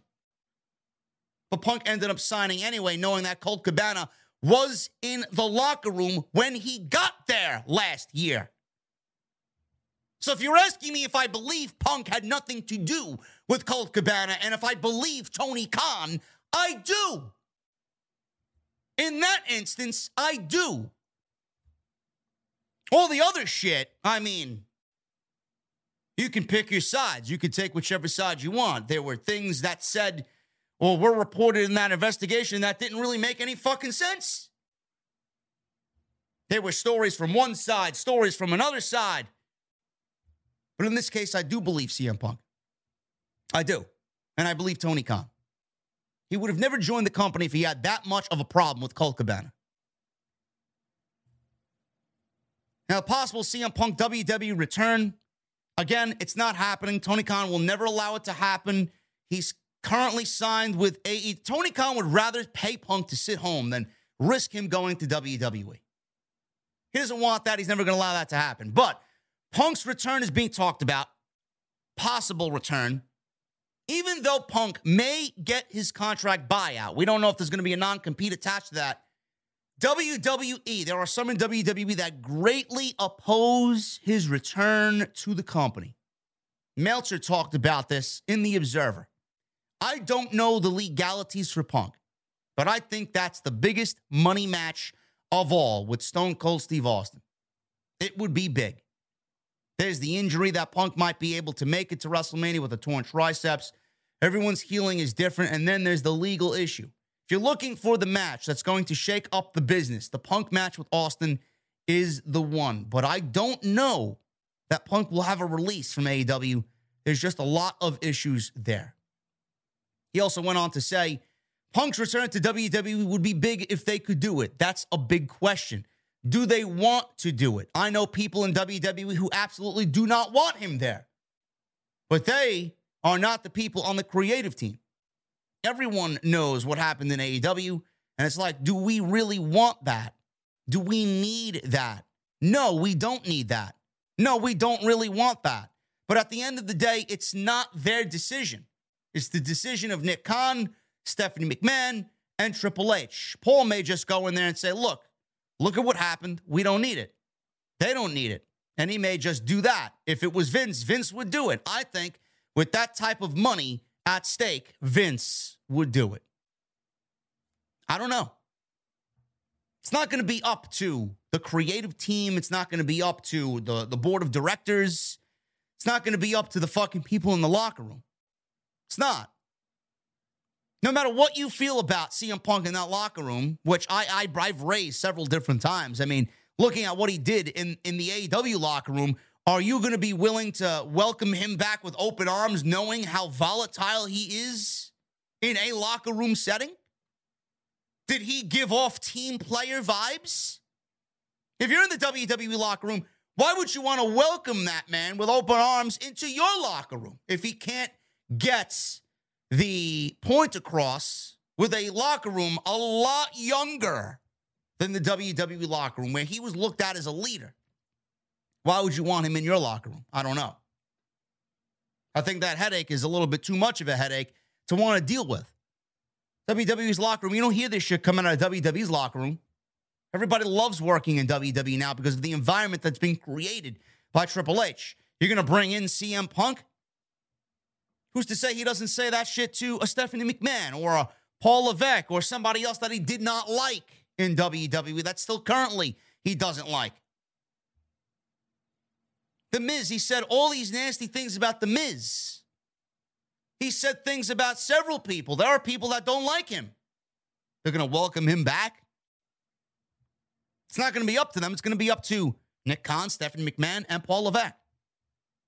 But even if it's up to those three, they have to deal with Tony Khan. Punk has to deal with Tony Khan. Tony Khan's not letting him go.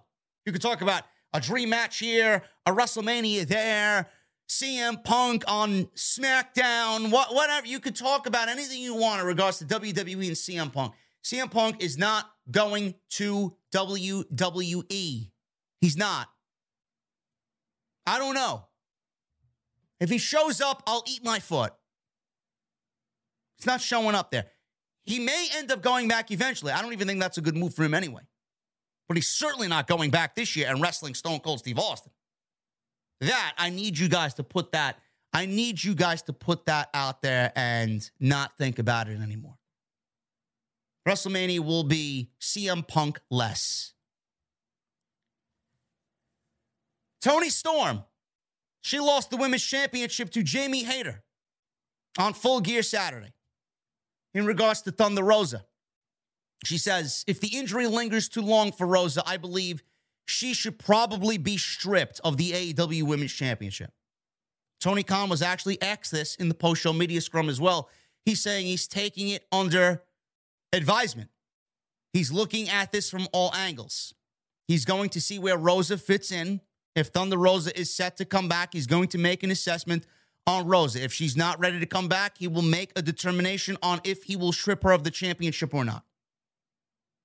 I do believe that this interim shit needs to go away.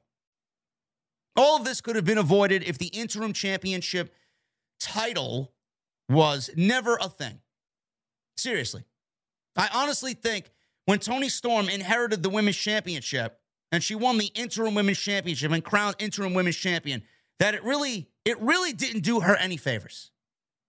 Nobody's going to think of anything that Toni Storm did in this reign at all. The only thing that people are going to be thinking about is, oh, Toni Storm was an interim champion. That's all people are going to remember.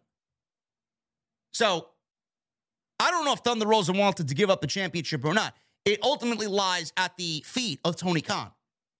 Tony Khan makes that decision. He did not make that decision. He let Rosa keep the women's championship until she was ready and healthy to come back. And without taking that title away from her, by that decision alone, he made Toni Storm's championship very, very unmemorable, very lackluster. Now, that's not to say Toni Storm didn't work her ass off. She worked her ass off in everything that she was given. But when you think memory, when you go back five years from now, when you go and take this title and you think back, right?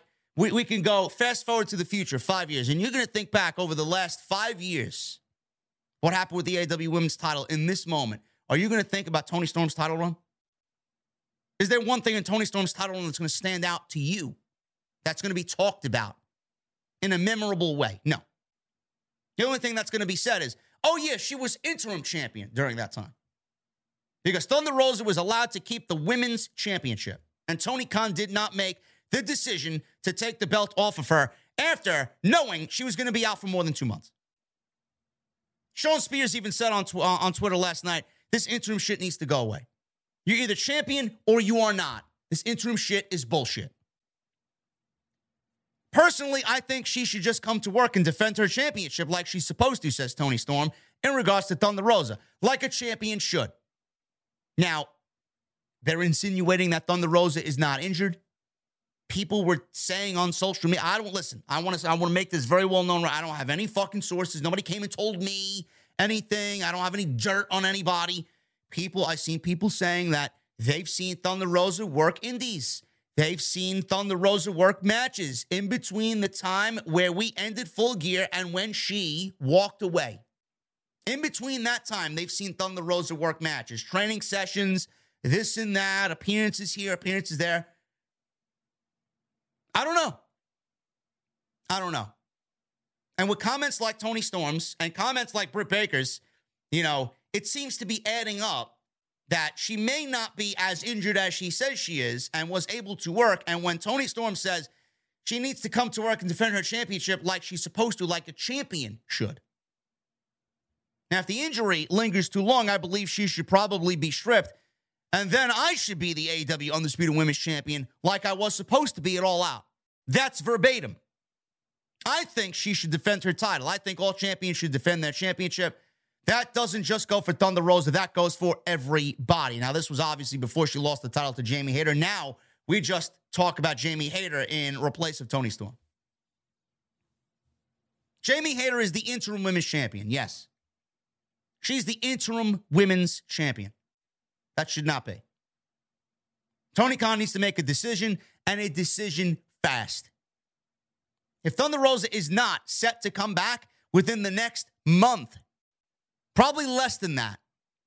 If Thunder Rosa is not back in AEW at the, if she's not back by winter is coming, Jamie Hayter is the new, undisputed AEW Women's Champion. And Thunder Rosa will be actively stripped of the title. If she wants to come back, she comes back. If she wants to fight for the title again, you got to work your way back to the championship. Simple. This all could have been avoided if we didn't put labels of interim on everything and everybody and just do what we needed to do and just crown a new fucking champion. Adam Cole. Lots of concern about Adam Cole and his injury. Dave Meltzer reported that a number of people have brought up being very concerned about Adam Cole. Last time we saw Adam Cole, he wrestled in the June Forbidden Door pay per view with New Japan and AEW. Challenge for the IWGP World Heavyweight Championship in a four way match against Jay White, Kazuchika Okada, and Adam Hangman Page. He worked through a labrum issue, torn labrum, and he suffered a concussion at the end of the match, which played into the outcome of the match.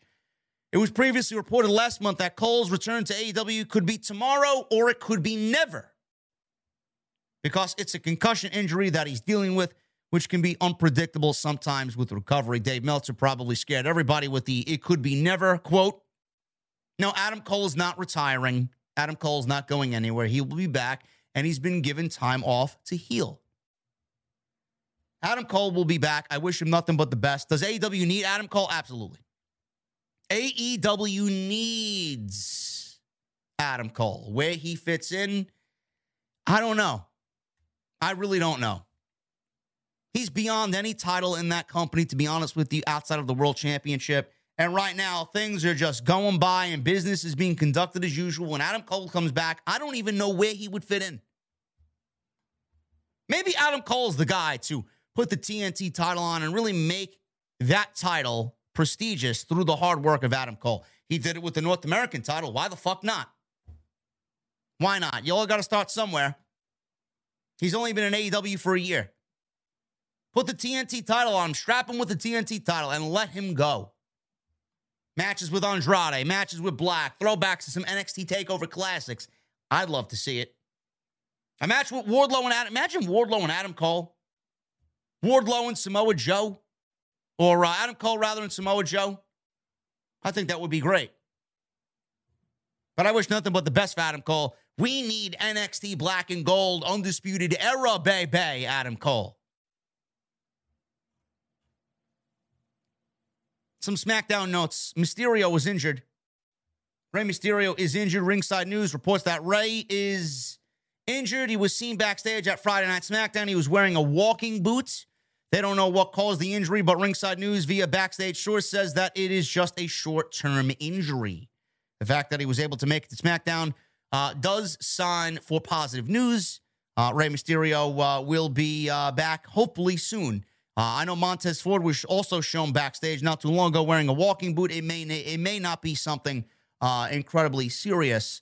he was supposed to be a part of the World Cup, was Rey Mysterio, and then he was pulled from the tournaments because of this minor, minor injury.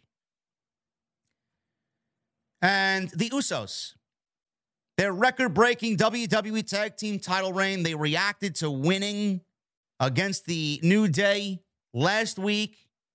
And they react to record breaking tag team title reign that is now theirs.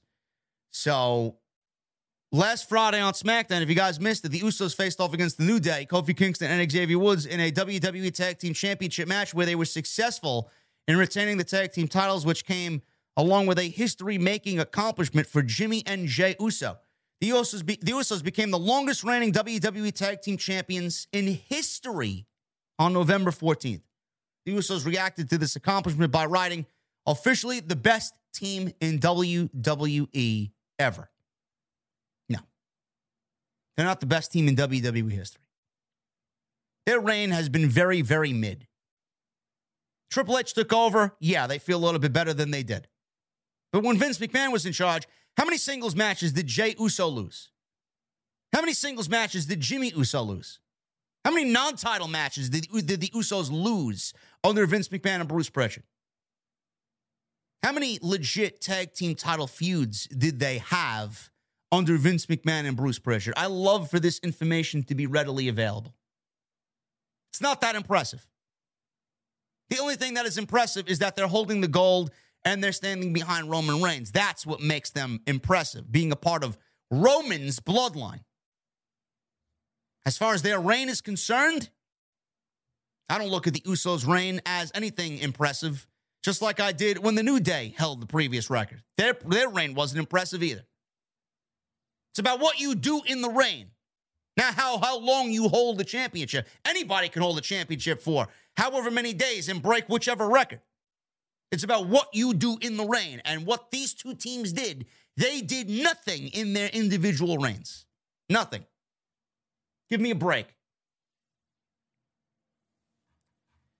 We got one sad story of the week and then we'll get into the super chats. One sad story of the week, and it pertains to Scotty 2 Hotty.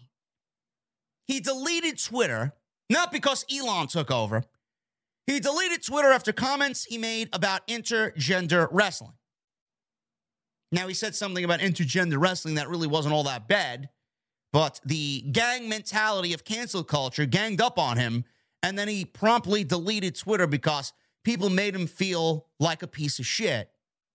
And he didn't say anything, anything at all that warranted a cancel culture mob to come and attack him. He made it clear on Twitter this week that he will not be participating in any matches against women that indie promotions want to book for him. And he says that it has to do with the fact that he has a 20 year old daughter and he doesn't want his 20 year old daughter seeing him in a ring wrestling and beating up women. I don't see what's so bad about that. He says, and I quote, and this is what he tweeted and deleted Dear promoters, I do not fight women. I'm 49 and I have a 20 year old daughter. Hurting women isn't appealing to me. I understand that there are men that do it these days. It's just not my thing. If that makes me old or out of touch, I'll take it. Please stop trying to book it. End quote. Someone tell me where he messed up. Someone tell me where he fucked up and what he said. Someone tell me where what he said is actually wrong. All he said was, I don't want to be booked in intergender matches. And I don't want to be booked in intergender matches because I have a 20 year old daughter who I don't want to see me wrestle beating up women. If the tweet said anything, it's A, he doesn't want his daughter to see him wrestling women and beating and hurting up women. Number two, it's not appealing to him. Number three, it's his choice. He has respect for women. That's what I got out of it. He has respect for women to a point where he doesn't want to be in a ring hurting women because he doesn't believe in that type of act. Yet the cancel culture mob came out and fucking had him delete his Twitter account because what he said was so vile and villainous and it needs to be canceled. Fuck off. I stand with Scotty 2 Hotty, man. Fuck these absolute incel geeks. They don't know any better.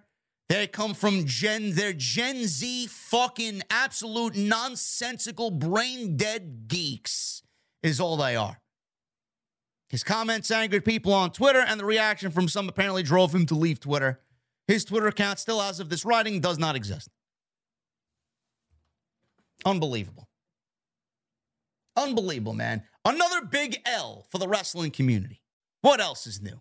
The wrestling community constantly handing out L's. Fuck out of here, man. Anyway, guys, we are going to go over the super chats in just a second. I want to thank you guys so much for hanging out with me tonight.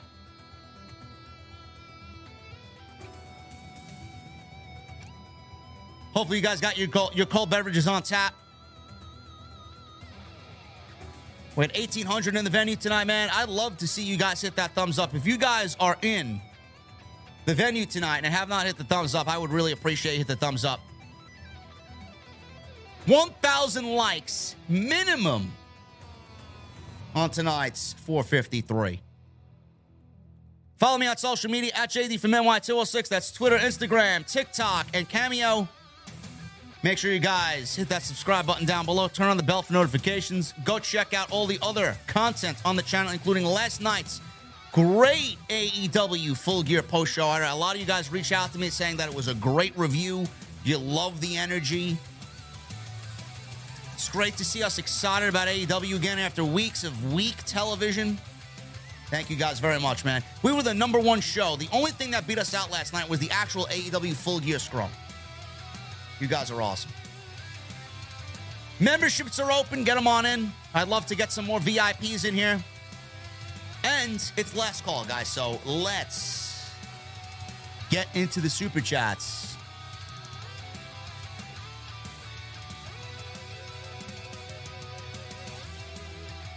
Michelle Moran with a $2 super chat. If the Blackpool Combat Club is dead now, how long before JAS is too? I don't know. It's a good question. It's a viable question. I guess we'll find out on Wednesday, man. I, listen, this may be what brings the Blackpool Combat Club back together because Claudio O'Brien and Wheeler Yuta, they probably are asking, what the fuck, Regal? This may actually bring them all back together, so we'll see. Sinister Classic with a $5 super chat. Touch back on my chat last night. I was doing a watch along for Full Gear, and people in my chat mentioned you. Small world. Glad to be a part of the OTS fam.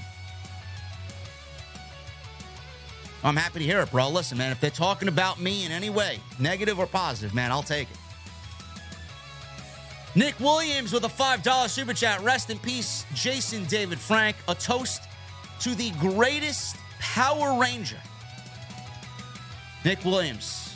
Absolutely, man. Raise your glasses for the Green Ranger, man.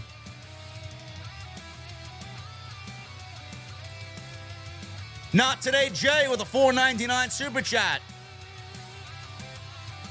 So Sasha didn't show up at Full Gear or Historic X Over. Do you believe she still shows up at Survivor Series? Yes. Yes, I do.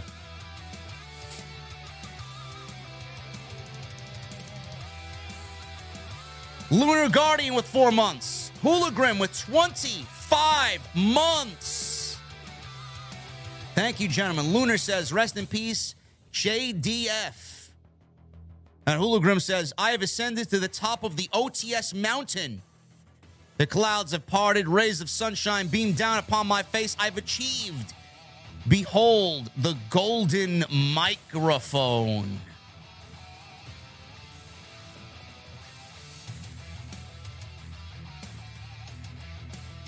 I have ascended to the top of the OTS mountain.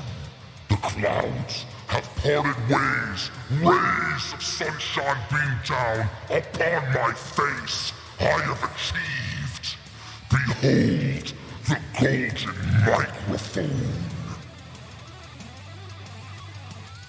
Thank you, Hologram. Appreciate you, brother.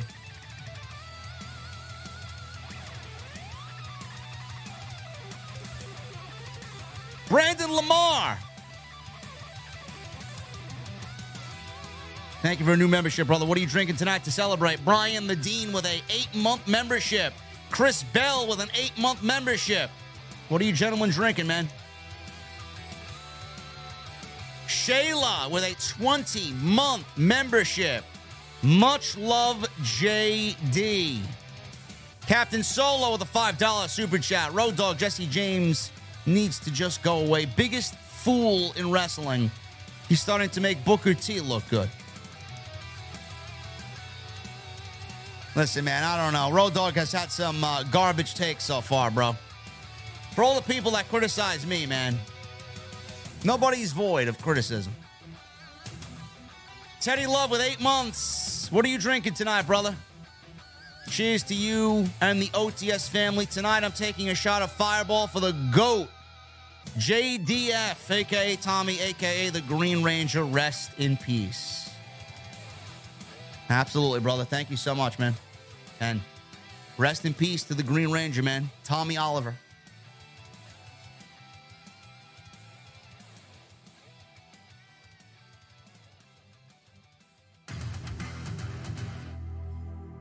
Tyler with a 499 super chat. Sasha will definitely be at War Games or Royal Rumble. Let's fucking go. Also, will Osprey vs Kenny Omega take my money? Yes, that was uh the challenge was thrown down, man, for Wrestle Kingdom. Will Ospreay versus Kenny Omega for Wrestle Kingdom? I wonder if we will see any type of build on AEW Dynamite.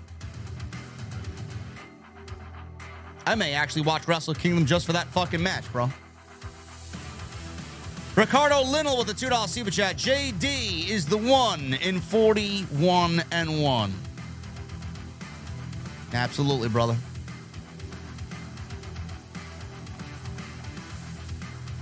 Jade is 42 and 0 right now, but she is 41 and 1 because she lost to me. And also, Ricardo with a $10 super chat. If the geeks that don't believe that Triple H is running things better than Vince, then just wait until WrestleMania. That will be Triple H's shining moment. I'm excited about Royal Rumble. As soon as we get to Rumble season, bro, I'm going to be fucking pumped. I'm going to be super fucking pumped.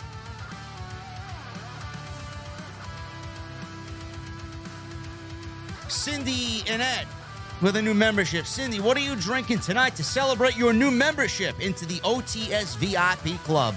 Ajax, 25 of the four months. Yeah, it's way too late for Austin versus Punk, and Punk would be the biggest hypocrite if he returned to WWE.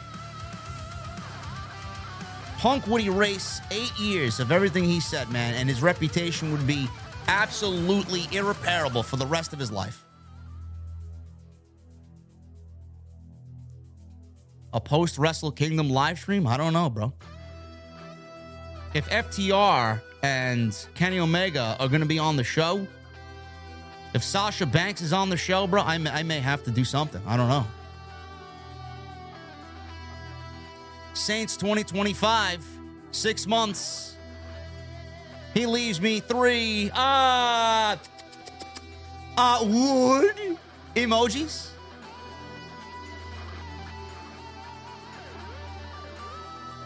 Sash with a 1999 super chat. One week before he faced Colt, Jericho challenged any champion of Ring of Honor, even joked about facing the women's champion. Oh, is that what he did?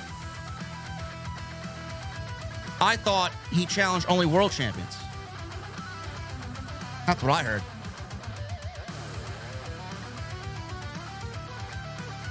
Omega vs. Ospreay may be match of the year, bro. New Japan setting the table right away for match of the year. Don P with a 999 super chat. Did y'all see the yams on Jade?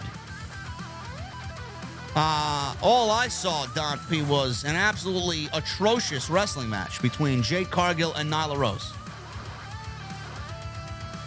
JDC Biggins with a $10 super chat. Really hope that there are some JDF wrestling gear tributes this week. I'm sure there will be, bro. My childhood took a major hit today. Also, daydreamed about being the Green Ranger. Bro, I think everybody wanted to be the Green Ranger. Everybody.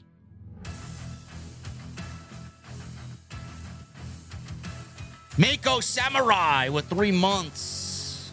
What's up, JD? Just here to celebrate three months of being a fan of this show and love your takes on wrestling alike. Love and prayers to you, brother. Thank you, Mako.